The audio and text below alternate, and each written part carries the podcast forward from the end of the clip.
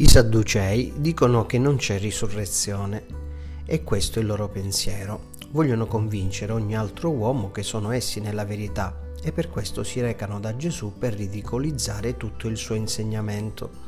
È bastato a Cristo Gesù affermare che tra il presente sulla terra e il dopo nel cielo vi è un passaggio dalla carne allo spirito e dal matrimonio al, al non matrimonio, perché le affermazioni dei Sadducei crollassero in un solo istante.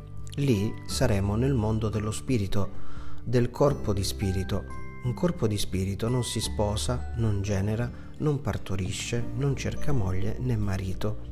Il corpo di spirito è infinitamente oltre ciò che si può immaginare con la nostra piccola mente fatta di terra.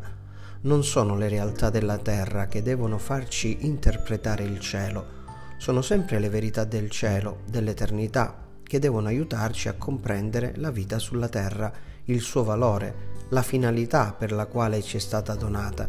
I Sadducei sono in grande errore.